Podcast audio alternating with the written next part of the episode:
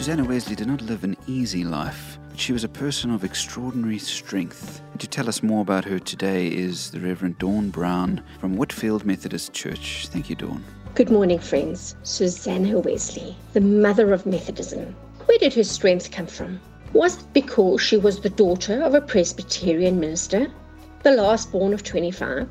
Was it because she married an Anglican priest who had no idea how to work with money and often spent time in jail?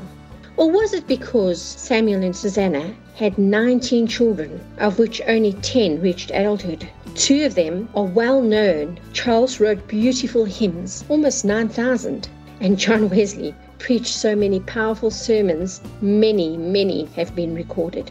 But where did her strength come from? From a young age, she raised her children, worked hard in the manse, and running a household with 10 children was not often easy, particularly after you had cleaned the garden, milked the cow, managed the entire household. She would spend time with her children from 9 to 12 and from 2 to 5, 6 days a week, teaching them Greek, Latin, and the general language and essence of life. Even the girls had to be taught how to read. But one thing that Susanna did was every day she would disappear under her apron. And the children were taught from a young age, when Mum was under the apron, you would leave her alone. That was the time she spent alone with her Lord, praying and reading her Bible. And the children did not disturb her. It was out of those short times under the apron that Susanna began an evening family gathering where they would sing psalms and pray, and she'd even read a short sermon out of the library.